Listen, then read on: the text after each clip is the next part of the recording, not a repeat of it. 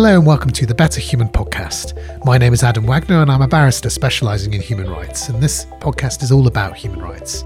Today we're going to be talking about business and human rights, a hot topic with multinational corporations looking a lot more like states and doing state like things across the world. Can we constrain them and make them comply with human rights principles? Will they do it willingly? Or is it all just a sticking plaster on a much bigger problem that is impossible to solve in a globalised world? I've got two excellent guests to discuss it. Krishnendu Mukherjee is a barrister at Doughty Street Chambers, specialising in immigration law and business and human rights. And Rae Lindsay is a partner at Clifford Chance, specialising in international law, economic sanctions, and business and human rights, representing governments, corporations, and financial institutions. The Better Human podcast is supported by Goldsmiths Law and their pioneering new LLB Law undergraduate course taught in London. For 2020, they're launching a criminal justice and human rights pathway. If you want to support the podcast, then please go to patreon.com forward slash betterhuman. And if 200 people give just $3 a month, then that will support the podcast and, and ensure that we can carry on doing interesting human rights interviews on, on an ongoing basis. Okay, so um, let's talk about business and human rights. Um, and I thought it'd be useful for you both to start just by talking about what your involvement in this area is and how you got interested in the topic. So, should we start with you, Rae? I'm an international lawyer by background. Um, I first got interested in this area when I was practicing in our New York office um, and found a client being sued for violations of international human rights law, including accusations of involvement in genocide, war crimes, slavery, and the like. This sparked my interest in understanding just the, how business could be involved in alleged human rights violations, what the legal frameworks were, um, and since that time, I've been working with businesses um, in that those areas and in relation to um, respect for human rights, responsible business generally. And Krishnendu? Well, I was a full-time immigration barrister until 2007, and in 2007 I moved to India and started practicing in public um, international law, public interest litigation and became increasingly involved with litigation against corporations. And so the whole idea of corporate accountability and what you can do to make corporates uh, accountable um, began to interest me. So, uh, first of all, through litigation, and then secondly, through um, United Nations guiding principles on business and human rights, which are going into trying to make companies more aware of their um, human rights violations and environmental violations in their supply chain traditionally people probably see human rights as binding states and there they've been about states you know what what go back to the Nuremberg trials you're looking at state accountability for ra- waging unjust wars or genocide or you know ethnic cleansing and those and, and breaches of basic human rights. Why do you think there's been this movement towards recognizing the importance of corporations um, regarding and uh, maintaining human rights I think for many years there were efforts to hold corporations to account for involvement in human rights violations, partly driven by the fact that it was very difficult to hold um, primary actors responsible. So, obvious, often businesses are caught up in violations by states or state entities uh, or armed groups, um, but there are difficulties in obtaining access to justice in those situations against those primarily responsible. There are efforts to hold corporations to account. Um, I think, uh, in relation to the area generally, part of the difficulty has been multinational corporations operating um, across borders, and so uh, a lack of international regulation on a sort of cohe- cohesive basis. And so people felt that um, some corporation corporate behavior was falling through the gaps uh, because of this uh, inability to regulate internationally uh, and the way in which corporate groups or- operated. So there were efforts to seek to hold companies to account by holding them uh, to the same standards as states, but then ultimately a recognition that the international legal order uh, doesn't apply in the same way as to to private sector businesses as it does to states, and a movement towards the UN guiding principles, which um, which set out a framework which recognises the international legal obligations on states, but differentiates with respect to companies, which are by and large subject to domestic domestic legal regimes, including in the area of human rights, but who have a socially accepted responsibility to respect human rights. So, recognizing the distinction between states and corporations and trying to make sense of what the, co- the corporate role is in terms of both preventing and protecting human rights, but also holding them accountable in appropriate cases where they've been involved in adverse human rights impacts.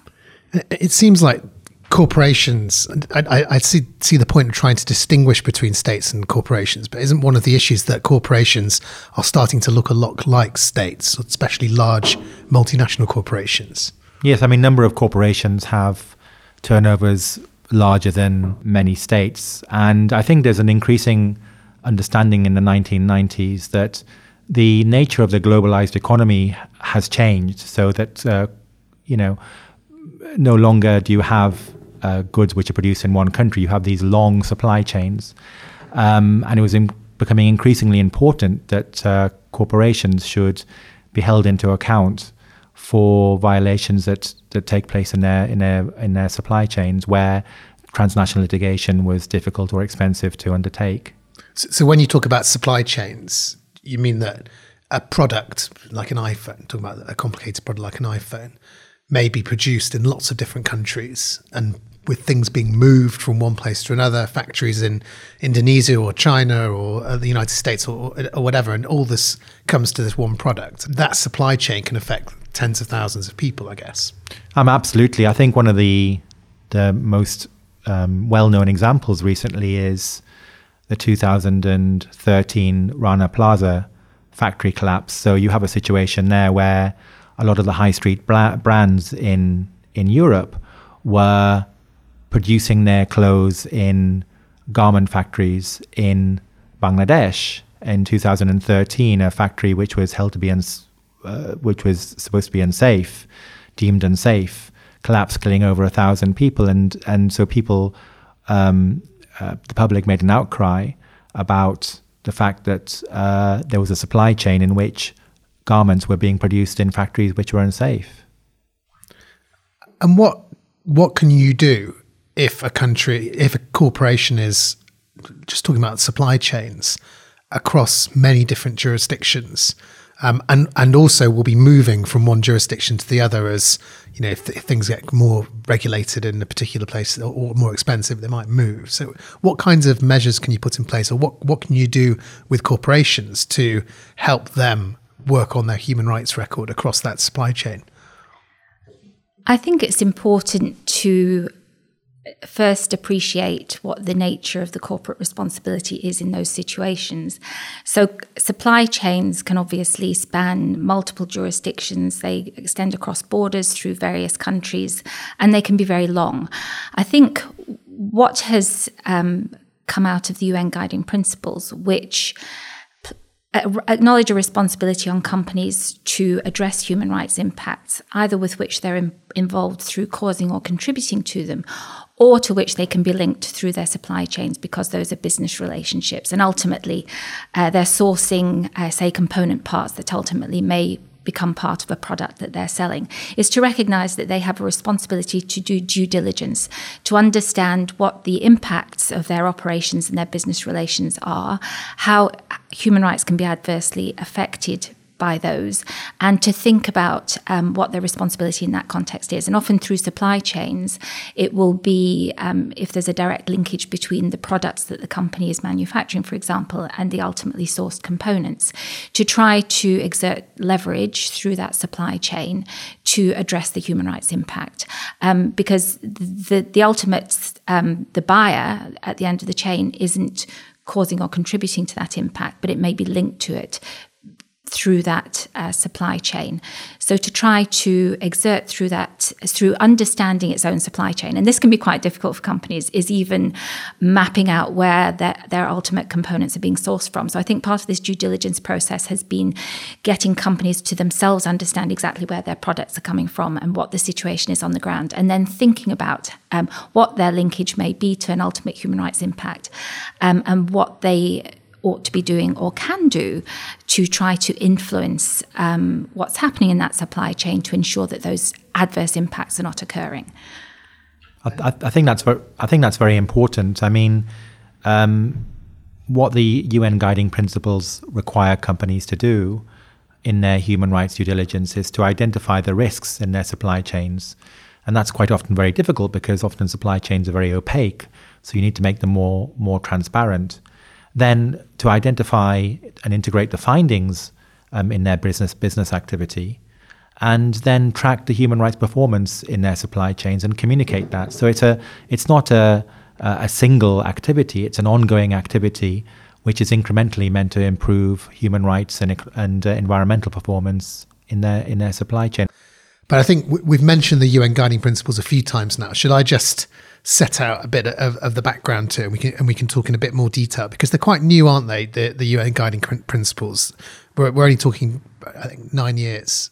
Um, nine years ago that they came into force. There's there's three pillars, and, and maybe I'll, I'll, just set out the three pillars, and then we can talk about them.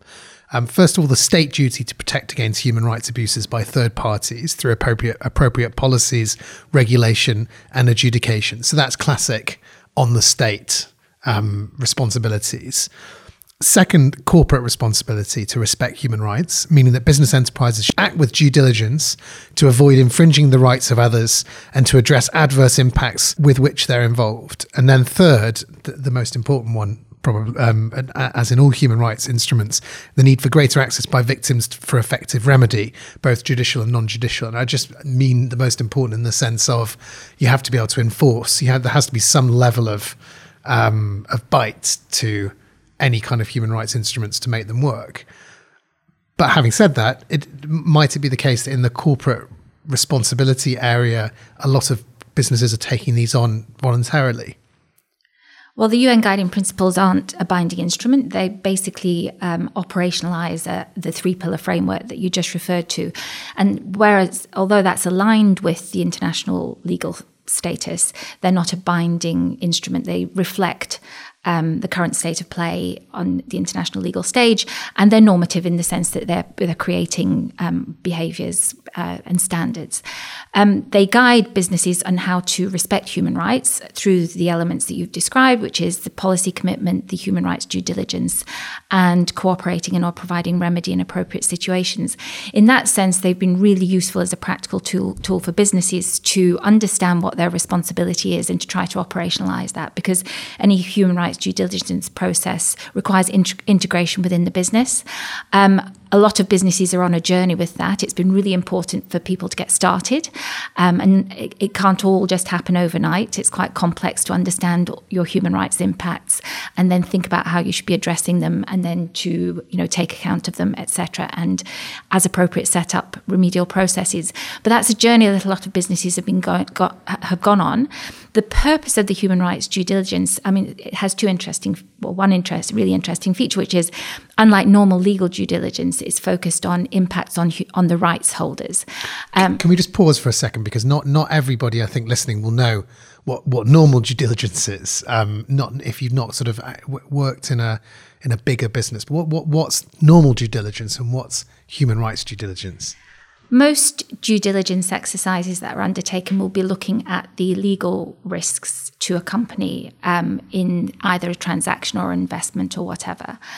Uh, and so the due diligence process will involve looking at um, whether activities might increase that legal risk, risks to the company. So it might also include, say, financial risks and commercial risks. Human rights due diligence under the UN guiding pr- principles requires the companies to look at the impacts of their operations and business relationships on anyone who may be affected by, the, by, by, those activities. So it's very focused on the rights holders. And having identified what those impacts might be, then to take steps to address the impacts that are being caused or that might be being caused. So that's not a risk to the business. Often, when a business is dealing with it, they will want to do the human rights due diligence that has that focus alongside its own diligence, um, you know, as to what the risks are to itself. But but the the beauty in terms of um, enhancing protection for rights holders and mitigating risks to them is that this focus is on the rights holders. Um, and very much, therefore, uh, when it's properly done by companies, I think helps to prevent impacts that might otherwise have arisen because they're consciously focusing on what these impacts might be. And when it's done properly, it should also incorporate engagement with those who may be affected into the process of understanding what those risks are and how to address them, and at the end of the day, how to go about uh, remedying any adverse impacts. I think it's I think it's also worth adding that whilst the United Nations guiding principles are at the moment not not binding, they are being taken on board by a number of international uh, guidelines and declarations. For instance, the uh, OECD guidelines, plus policy statements from the G7, G20, and so on.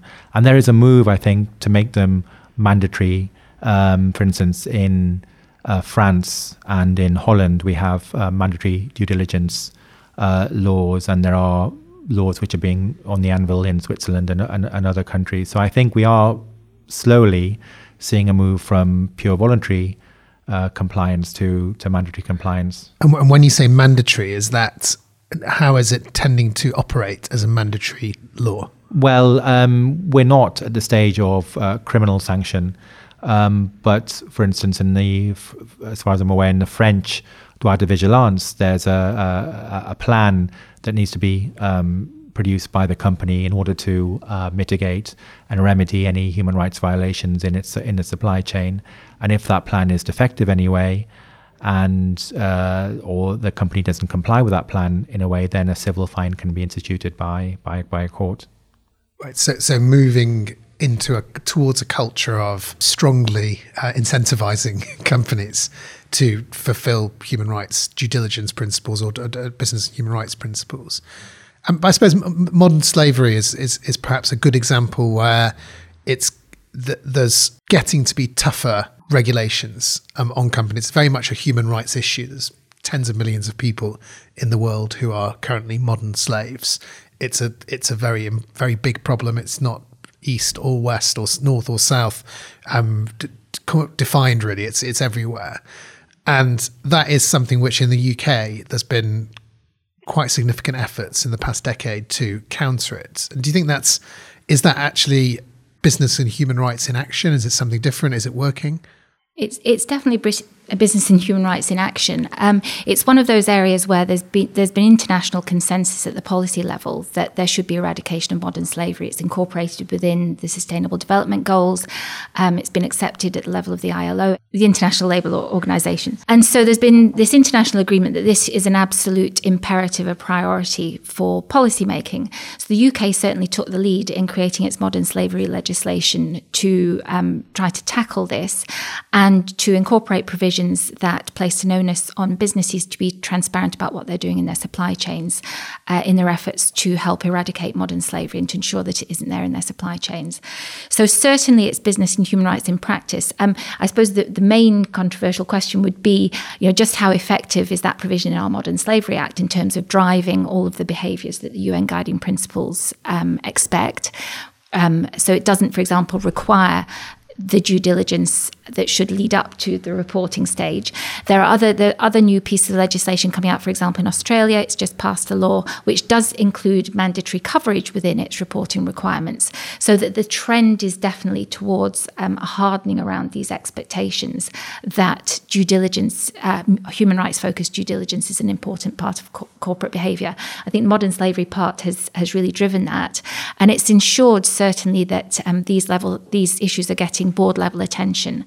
And of course, once you're addressing modern slavery in these ways through due, due, doing due diligence and being transparent and reporting, um, you're well positioned to um, expand that throughout your operations to encompass human rights more generally. So, in that sense, it's certainly been a positive shift in in behaviours. I mean, it's it is obviously very important, and we have seen a number of examples of modern slavery here in the United Kingdom. Can can you give some examples of what modern slavery might look like um, in the United Kingdom at the moment? There, there was certainly one case which um, the workers who were working in um, an agricultural farm were, were, not paid the minimum wage because the the times in which they were travelling or the times they were working was um, in was too long for the minimum wage to be to be settled on. There are nail bars. There are cannabis farms. I think they're mostly to do with with trafficking. Um, so people are brought up from outside the United Kingdom, Vietnam, and other countries to work in uh, work in those places. So those are those are obviously examples of modern slavery where quite often there's there's situations of detention and so on. Um, I think there's been examples of, of modern slavery found in garment factories, for instance, in in Leicester, where people are not being paid the minimum wage. So certainly in this country, um, it modern slavery and trafficking go together quite often, but also in terms of uh, in terms of uh, the, the, lack of uh, proper employment protection for, for the workers here. So that's a, when you say that they go together, people are brought trafficked into the UK probably illegally and then put to work and they, they have no way they, they might be not allowed to leave or they have no not given any money they've got no passport so effectively they can't uh, they can't escape they've got mm. nowhere to go exactly exactly um, and in terms of the Modern Slavery Act, so the Modern Slavery Act was uh, two, from 2015. It, it requires organisations um, over a certain annual turnover to prepare a hu- slavery and human trafficking statement for each final year and to report on steps or absence of steps taken to ensure that slavery or human trafficking offences does not take place in their business or their supply chains. So preparing a report is not quite the same as due diligence. That's right. Um, so the, all, the only requirement in the Act is to prepare a statement of the steps taken in, in a given financial year to ensure there's no modern slavery in a business or its supply chains. Um, a company can, can comply by publishing a statement that says it has taken no steps. Um, so the criti- one of the main criticisms of the Act has been that it um, it it doesn't place more onerous requirements on businesses. Um, there is a there's guidance within the Act as to the types of um, subject matter that might be included in a statement, which would include, you know, the organized uh, mapping of the organisation's supply chains um, and the risk assessment and due diligence steps that it's taken. But that doesn't have to be covered. Um, and so the question, although reporting on steps, if you have taken them, in principle, should drive uh, uh due diligence because you have to be doing something to be able to report on it. That's not it's not part and parcel of the requirement in the Act. So the issue has been, um, you know, is that reporting requirement driving the right kind of changes in behaviour, or should the Act go further by making some of the statements coverage mandatory, so that you have to report on your due diligence processes, which in principle then should again encourage at least businesses to do more in terms of due diligence, or should it go further and become a mandatory due diligence requirement in and of itself? Currently, the first of all, there's a, there's a, threshold size of a company that has to be 36 million pound turnover or more. So it only captures a small proportion of, of companies, and I would have thought in, operating in the, United Kingdom. And I guess that's uh, that, that's an issue when you're talking about smaller businesses. They have no requirement. Um, but also, there's, there's been a review, and could, could you want to talk about what, what the review found? It was a review last year by the by Peter Carter. Well, I think one of one of the problems that um, has been prevalent in uh, Section 54 is the non-compliance, and by what I mean by non-compliance, in the sense that uh, although it's vol- voluntary, um, many of the companies that reach the threshold um, have not published um, the Section 54 statements or haven't published Section 54 statements in the form that um, is in the guidelines which the Home Office have, have produced. And in order to try and uh, promote the com- voluntary compliance, if you like, by the companies, the review has said that reporting should be should be mandatory, and that companies should report on the steps they're taking to to alleviate uh, modern slavery in their supply chains. And I think that's that's an important step forward um, if that's ultimately taken on board, because uh, it, it, means that uh, those who don't publish the statements will will um, be affected by their brand image. And, and, do you have any sense of whether there's an appetite to take on these recommendations? Because it's still it's already quite quite a bit ago that these recommendations were made. Although I guess we've had a few governments um, and in elections since May 2019 um, to, to worry about? Um, I, am not, not, quite sure where it is in the legislative process. There have been amendments to the statute on the table for two or three years now. Um, I do know that many large businesses who are already um, conducting due diligence and reporting in detail on their modern slavery statements are very supportive of the changes. And in fact, um, a lot of business was behind the original provision in the modern slavery legislation. So, companies who are taking their human rights responsibilities seriously and who have these due diligence processes in place and are willing to be transparent about the position are keen for there to be a level playing field. Uh, and this is, I think, what the legislation would encourage by, um, for example, providing that there are certain areas that have to be included within the report. So I think there is um, support amongst many companies who are already quite advanced in their development of practice in this area for that to be to be the case. Rae, I'm, I'm interested to hear about some your experience of going into businesses or, or advising businesses, um, maybe businesses that haven't done this kind of thing before or not used to this kind of thing. In, in your experience, do businesses take this unwillingly? Do they have to be dragged kicking and screaming? Are they coming to you saying we want to get more involved in human rights because it's important for our public image or our board thinks it's important? How does it how does it actually operate in practice? There are some sectors in which that, that have been um, conducting effectively human rights due diligence for many years and who have had to take account of these issues quite seriously.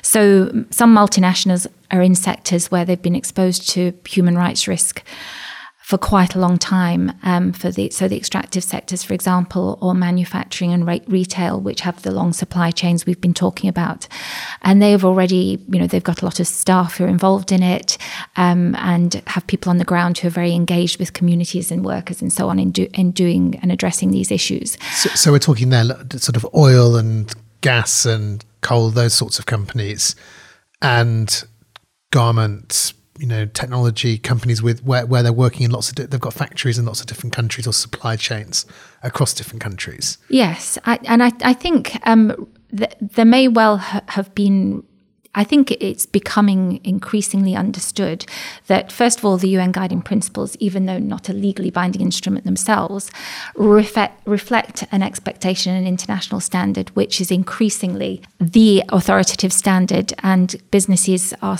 aspiring to um, align with it. I think um, any reticence is often around, um, you know, just what does this involve? Um, companies not really understanding sometimes what human rights issues are or what this will all entail, um, trying to align it with their internal risk management processes.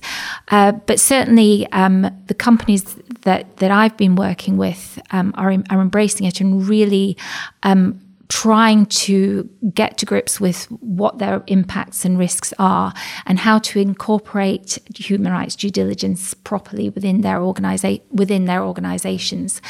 Um, it, it can be challenging, but I think it's important to recognize that it's a journey um, and to start first of all with with the policy commitment. Important to have tone from the top, um, but often uh, staff within these organizations and the employees very excited to be part of something which is aimed at um, minimizing human rights impacts and addressing risks when they arise, and therefore improving the situation on the ground for individuals that may be affected either directly or indirectly by business operations. Yes, I I, and I advise a number of NGOs who work with stakeholders who are the subject of uh, human rights violations, and their challenge is to really try and get corporations who are involved in the supply chain, um, buyers of of uh, goods, to use their economic leverage to try and improve that, put pressure on um, their suppliers to improve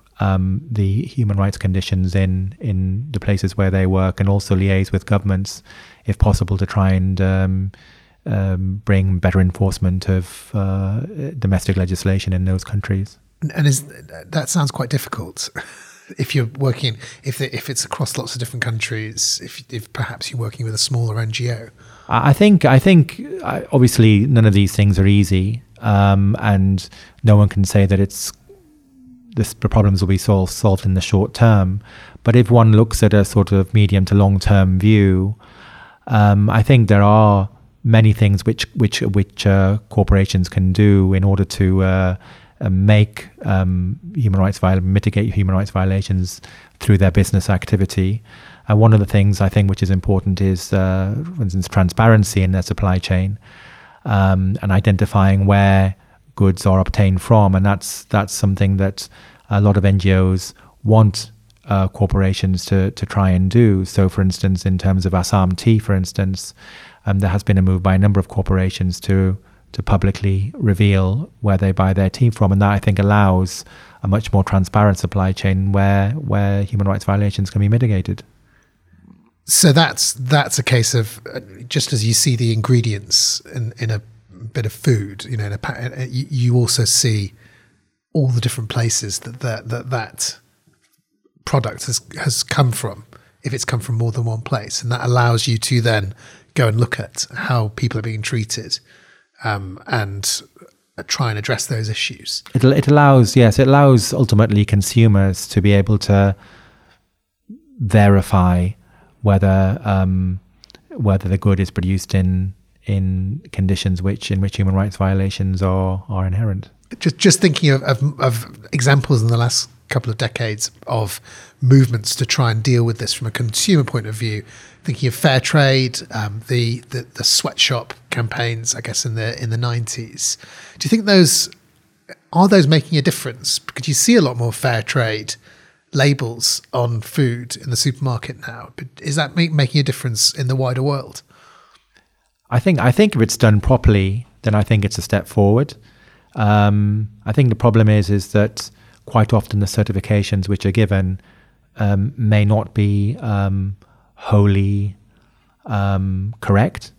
So the question is, who, what are you certifying, and who are you asking in order to get this get this certified? So uh, there is a um, degree of criticism about what's called third party auditing, where auditing companies come and ask suppliers of let's say Western corporations on whether they are they are obtaining their goods from places where there are no human rights violations, and uh, quite often that's been described as a tick box ex- exercise. So they simply get the answers from the supplying company who have their vested interest in, in giving those answers. Um, so they're made to fill out fill out a form. Yes, fill out a form. Are, are you treating your work as well? Is, yes. there, is there child labour? yes. Is there? Right. Is, uh, but they're no, not going in and inspecting factories. And one of the problems is is that the, the supply chain isn't transparent. So what is required here is is a mechanism by which the entire supply chain can be can be properly and, and regularly um, verified for, for, in relation to in relation to the human rights violations to make sure that the human rights violations are are regularly being uh, addressed. Better Human podcast is supported by your contributions. If you find it useful and interesting, I would really appreciate if you consider giving just $3 a month, that's just over £2, via our Patreon, that's patreon.com forward slash betterhuman. And if a couple of hundred people do that, then that will make the podcast sustainable and I can carry on interviewing interesting guests about fascinating human rights subjects.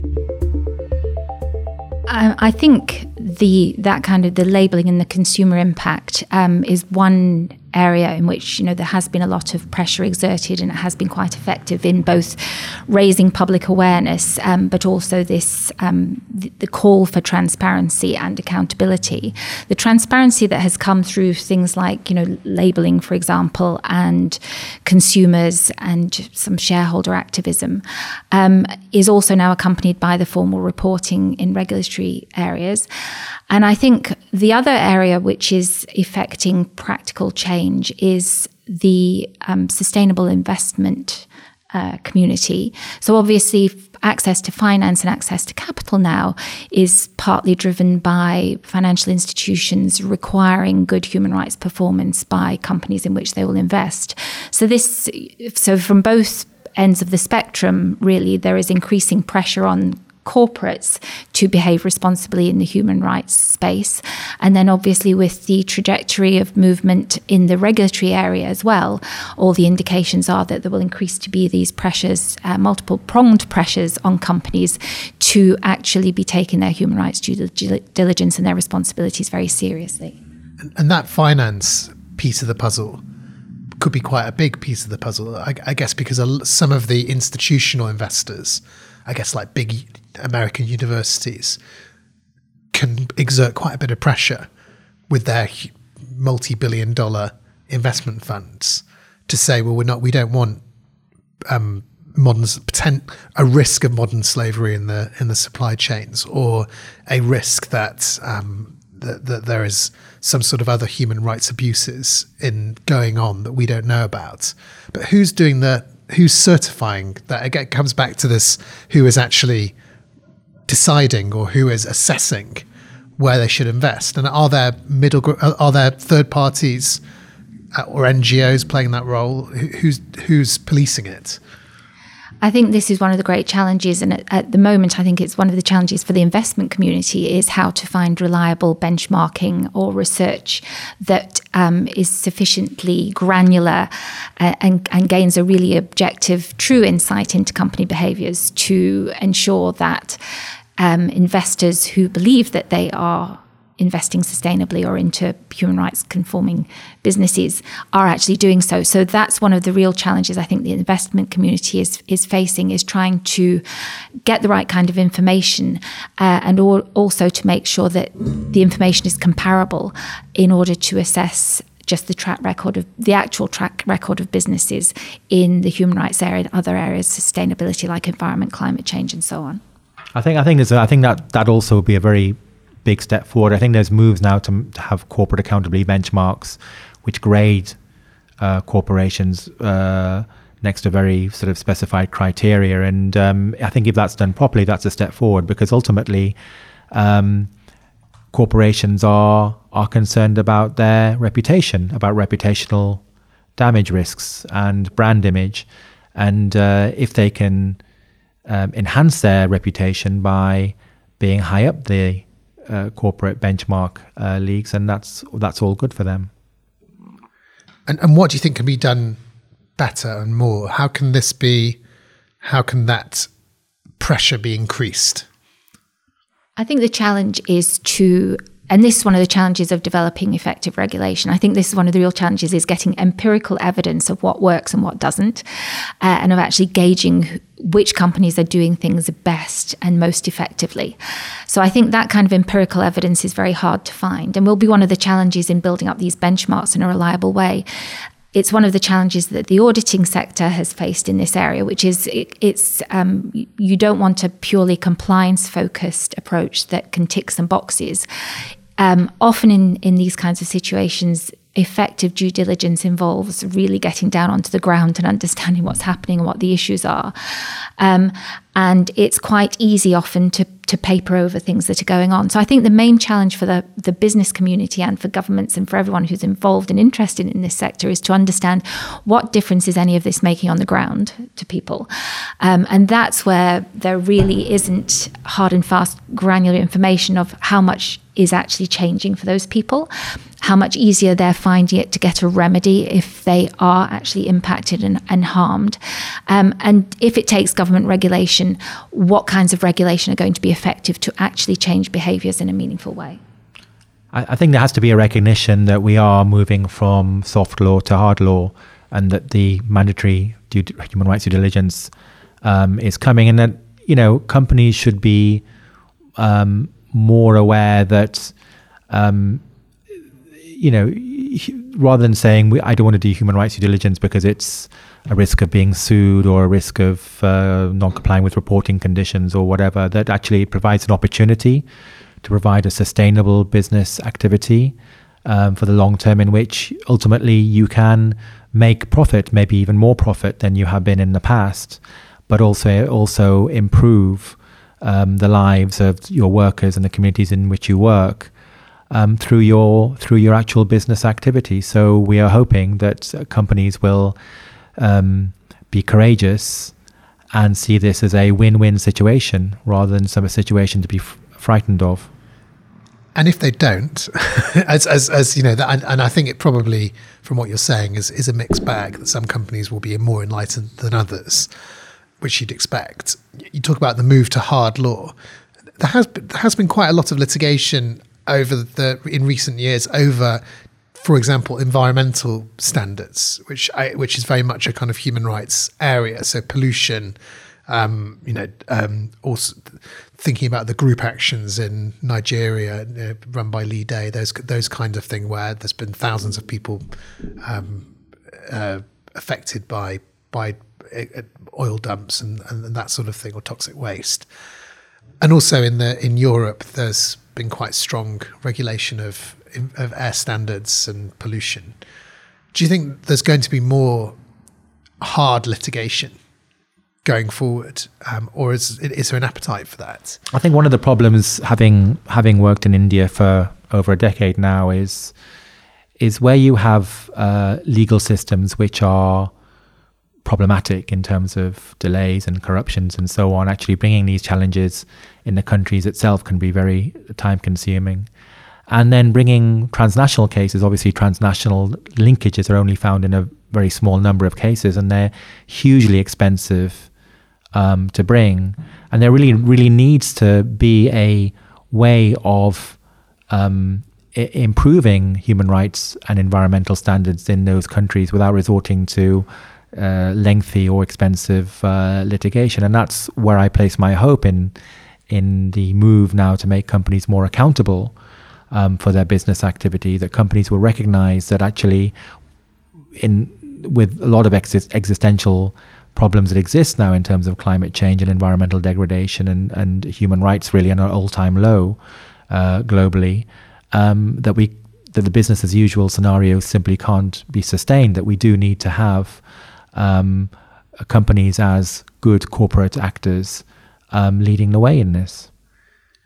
It, it, one th- thought that keeps coming to my mind is that although this feels quite new in the in the modern world, in a way, it's a kind of replay of the Industrial Revolution. Um, the the way that factories were built with no labour standards at all, and, and over decades, that was seen to be wrong on a, on a, on a wider social level. And eventually, factories were regulated, the minimum wage was brought in, and, and labour unions and that sort of thing. So, domestically, I, I, guess I'm just thinking about the UK. We fought these battles before, and they, to an extent, the companies were tamed. You know, with lots of with many exceptions, it's just so much more difficult in a multinational corporate world to tame companies that are just going from country to country, leaving when things get more too expensive or too difficult. Do you think this is sort of putting a plaster on on a cut that's just going to keep getting bigger? Um, I think it, part of the difficulty is obviously the corporate reaction can only be part of the the solution. There's a failure of you know of, of regulation and of good governance within certain part countries, for example, that just lead to the, the opportunity for these things to happen. Um, it doesn't mean that companies have always behaved ideally, but if there was if there was stronger governance within those company, uh, some of the, some countries, more effective internal systems and oversight. Um, better access to remedy, um, no corruption. Um, it would be easier for people who are affected to ensure that that those instances can't occur in their jurisdiction. So there is that you know role of the state overall. I think when when you look at the industrial revolution scenario, there's you know there are imperfections in our system now, and if you look at things like you know at Me Too um, an example of you know human rights abuses in Western corporate behaviour, for example. Um, and so some of our structures and in- institutionalization, I think, has lost sight of the individual and the communities, even in our own country. So I think that it's time for a shake-up in, in how these issues are looked at. And I think that um, the you know the current challenges of climate change and you know the guiding principles and so on around how you look at human rights and business impact on that. And multinationals um, seeking to embrace that is certainly part of, of the solution. And i think um, a more progressive way of, of looking at the issues and trying to address them. But i don't i don't think that we can be complacent and think that we you know, we didn't just have a sticking plaster on some of our issues because I think some of those solutions are now shown to be imperfect. And so we need, need to be looking on and, and as I say, looking at, at the crux of the issue, the impacts, and how we can make make effective ways for people who are impacted to get the appropriate remedies from the appropriate players. I think I think in a globalized world, there's no one solution. I think now um, people need to look at a whole cocktail of possible ways of remedying human rights violations. So that may well be litigation, either domestically or transnationally. It may be putting pressure on companies to do human rights due diligence and, and remedy. It may be the media. It may be social media. I mean, one of the greatest results that I've had um, was when there was a rap song that, that went viral and caused a company to, to, to, to settle damages for a pollution case in uh, in southern India. So sorry, can, can we just dig into that a little bit? So, you, so I'm guessing it wasn't your rap song. it, was, it was a very it was, it was a very uh, a, a, young woman, Sofia Ashraf, did a rap song about pollution from a, a Unilever subsidiary in the Indian hill station of Kodaikanal. Um, a mercury a mercury poisoning case, which had been sort of stayed in the Indian courts for uh, over a decade, and uh, she made a rap song which cost um, fifty pounds. Took a day to to record, uh, uploaded it onto YouTube. It went viral, and um, ultimately um, Unilever settled settled. Um, was she a, already a, a, rap artist? She was known. She was known. She was known. known in and and how do you know the, the background of how she was, how she ended up doing that? I think because there, there there's a group of uh, of activists in southern India in Chennai, and she was in that sort of collective of collective of, uh, of people as an activist who, who did also rap songs, and so she was approached to do it free of charge, and, and that's what she wanted. If people want to see it, it's called Kodaikanal Won't. Kodaikanal Won't. Yeah. Okay, well, definitely. Uh, maybe I'll try and put a clip in uh, at the end. Um, I just want to ask you finally about um, tech corporations. We haven't really um, spoken very much about tech corporations, but it does seem that just take an example Facebook. Facebook, with however many billion users, is in some ways looking a lot like a state, or at least the public square of a state, and has a lot of influence over political freedom of expression, over um, the, the rights of people to um, not be abused, um, and, and those sorts of different kinds of human rights to say a um, an, an energy company or a or a retail company. Is there any prospect of those companies thinking more through a human rights frame? I, I can't speak to any individual company, but there are certainly initiatives that indicate that collectively and individually they are. Um, there are obviously huge challenges with respect to you know, data and its uses and um, requests by governments for information and uh, things like surveillance huge challenges that you know would perplex any individual government or the international community. Um, and so you know corporations grappling with it um, and and certainly a lot of considerations to be taken into account including the human rights ones. I think in all of these areas there's often room for disagreement as to you know what is is the right response.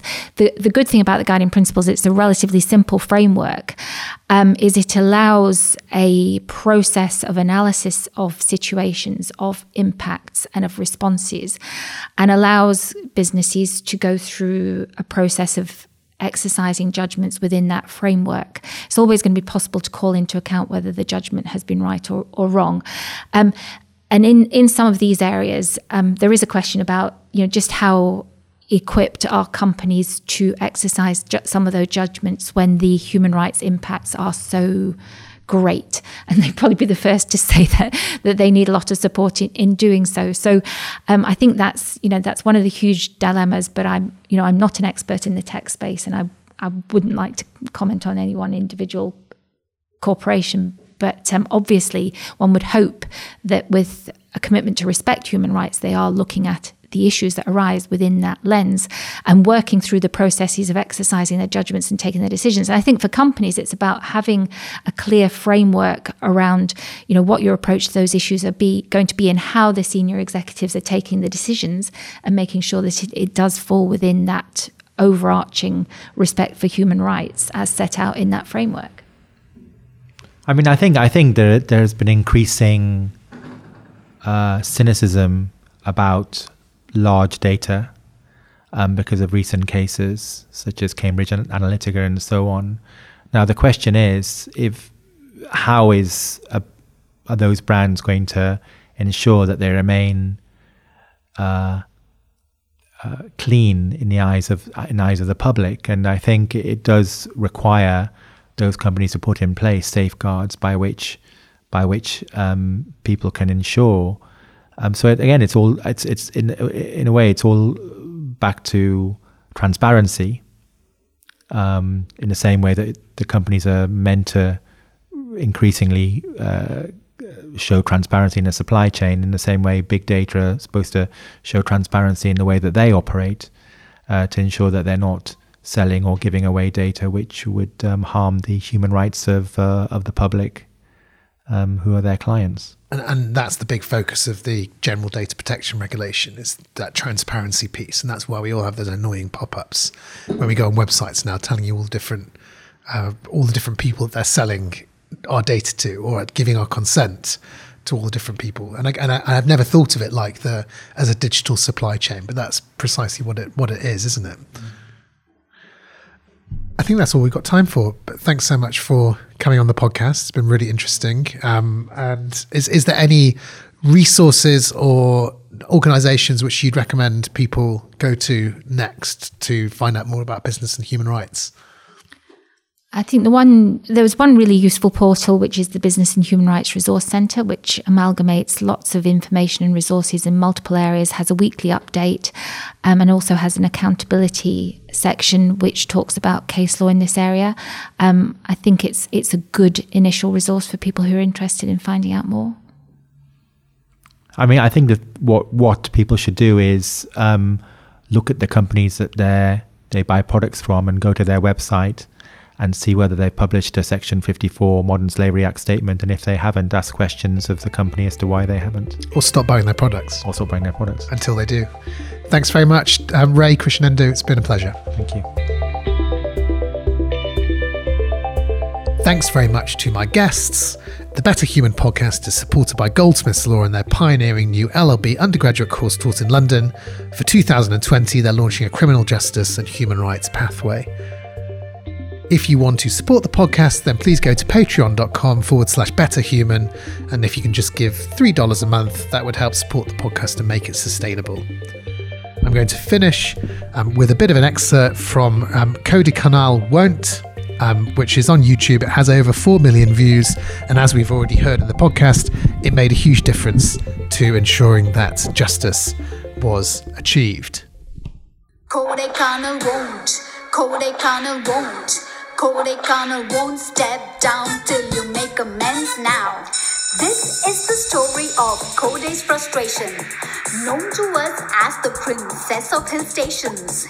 Unilever came and left devastation as they exposed the land to contamination.